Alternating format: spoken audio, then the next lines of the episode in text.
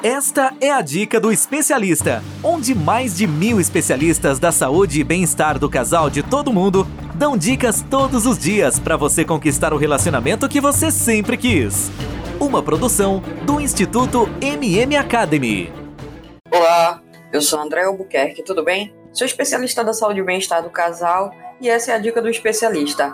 Aqui, eu e diversos especialistas da saúde e bem-estar de todo mundo damos dicas todos os dias para você conquistar o relacionamento que você sempre quis.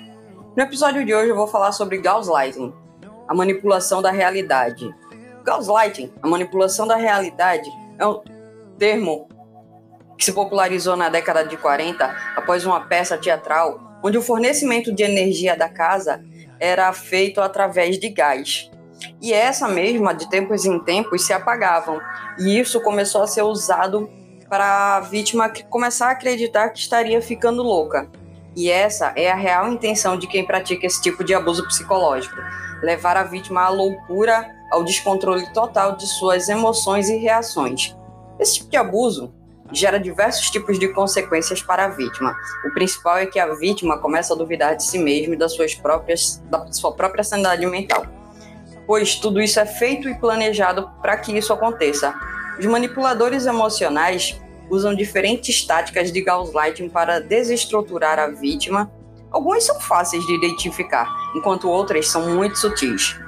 Quando a manipulação alcança um grau extremo e começa a ser perceptível até para quem está de fora, a vítima já está num estado muito fragilizada. Embora esteja sofrendo, ela não consegue terminar o relacionamento abusivo com o manipulador. Além da fragilidade emocional, o que torna a percepção das formas de gaslighting é é complicada. O que o, o relacionamento o relacionamento mantido entre o manipulador e a vítima, normalmente eles se encontram numa relação amorosa, ou seja, há uma mistura de sentimentos muito grandes, tanto bons quanto ruins. A vítima se lembra de todos os momentos bons compartilhados com o manipulador e se pergunta se está exagerando. Afinal, alguém que supostamente a ama causaria tanto mal a ela? Desse modo, ela cai num dilema muito complexo. E é por essa razão que muitas vezes as vítimas não escutam famílias, amigos, parentes, por já terem sofrido uma violência psicológica e por nutrirem sentimentos pelo manipulador, elas relutam em aceitar a realidade. Não é que a pessoa gosta de estar numa posição desagradável, mas sim que ela não está emocionalmente pronta para compreender a situação. O abusador mente na sua frente, manipula situações a seu próprio favor, altera situações. Em muitos casos é possível ver pequenas mudanças de objetos ou pequenas mudanças em situações que eram corriqueiras e contínuas, justamente para desacreditar a vítima, para depois ele falar não que foi a própria vítima que mudou a situação.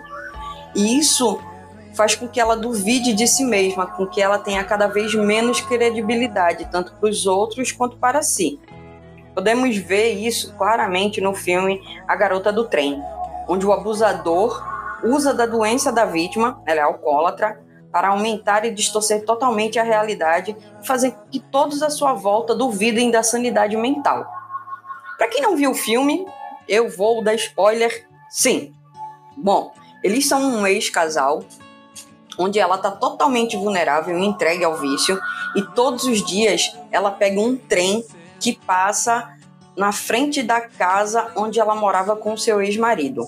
Ele agora já tem uma nova família, já tem uma, uma, uma mulher, um filho, e vivem naquela mesma redondeza, não na mesma casa, mas na mesma redondeza, no mesmo bairro, né?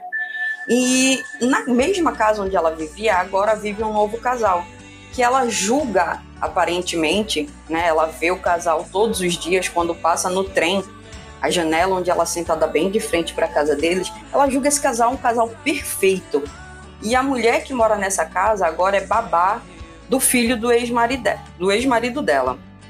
E às vezes ela desce do trem nesse bairro e fica perambulando mesmo pelas ruas, porque ela bebe muito o dia inteiro. Então ela fica ali perambulando pelo antigo bairro onde ela vivia e tentando lembrar de situações, de coisas que aconteceram, mas ela não tem uma memória muito presente. Ela tem flashes, né? Ela bebe muito, então ela só tem flashes de algumas memórias. E num desses dias que ela estava perambulando pela rua, ela viu o ex-marido e a babá do filho dele. Eles estavam numa briga e foi justamente nesse dia que ela contou que estava grávida e ele matou ela. E a última pessoa que viu ela viva foi a ex-mulher dele, que é totalmente desacreditada. Ela tem uma ordem de restrição, onde ela só pode chegar a 500 metros dele.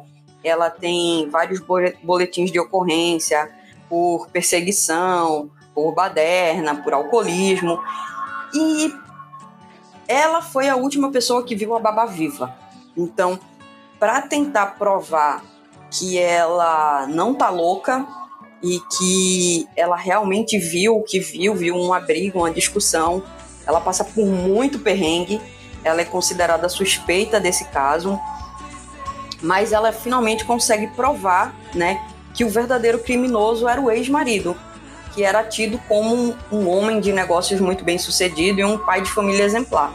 Na verdade, era um criminoso frio e cruel. Bom, apesar do spoiler, vale super a pena ver o filme para quem gosta desse tipo de, de filme, para quem suspeita de alguém que esteja passando por uma situação dessa, de gaslighting, super indico e principalmente procure um especialista se você suspeitar de alguém que esteja passando por isso.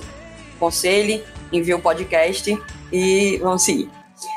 O sinal de alerta principal do gaslighting é a negação da realidade, tá? Por parte do agressor. Tudo que a vítima vê, tudo que ela percebe tudo que ela vê de diferente, ele nega e com a maior segurança. Ele distorce sempre a, ver, a verdade a seu favor, com frases como você entendeu errado, não foi assim que realmente aconteceu, ou você está fantasiando as coisas, ou você está louco, ou você está louca. Como casos em conversas suspeitas com outras pessoas, né? Ele nega, ele diz que não é nada demais, que você está vendo coisas onde não existe. E também é muito comum a chantagem emocional, como você vê uma conversa suspeita de traição e pedir para olhar o celular e ele diz que você não confia nele ou nela, que se não existe confiança, não existe por que estarem numa relação, estarem juntas. Ele usa todos os recursos e amor que você tem à relação, à família, a amigos, contra você mesmo. O abusador ele usa todas as armas que ele tem, o conhecimento que ele tem e o poder que ele tem sobre você, sobre a vítima, os pontos fracos para fazer com que você duvide das suas ações, dos seus pensamentos, das suas atitudes. Esse, é possível ver esse comportamento onde existem heranças, bens a serem divididos, e um deles, claro, sempre não, não, não quer dividir, não quer abrir mão. E ele, para desacreditar e descredibilizar a vítima, a ponto dela ser considerada incapaz de tomar suas próprias decisões e administrar os seus próprios bens, ele começa a manipular toda uma situação para que ela seja desacreditada. O manipulador faz ameaças emocionais constantes. O gaslight, a base disso é a manipulação. Ele diz que vai tirar seus filhos, ele diz que você vai ficar sozinho ou sozinha, ele diz que vai tirar a própria vida. E pouco a pouco isso vai se tornando real para a vítima, que fica absolutamente dependente. E lembrem-se, tudo isso não é porque ele está sofrendo, não é porque ele sinta alguma coisa. Tudo isso é uma forma de manipulação. Tudo isso é muito pensado e muito planejado para desacreditar você que está sofrendo, você vítima, tá? É totalmente diferente. Não é porque ele, ele se sinta mal ou ela se sinta mal em realmente estar nessa situação. Ele exige, ele exige uma conduta que ele mesmo não tem. Ele diz ter valores e comportamentos que não condizem, tá? Levando a vítima à exaustão mental, que e a exaustão mental ela reduz a sua capacidade de tomar decisões. É um estágio muito perigoso para quem, quem é vítima desse tipo de situação.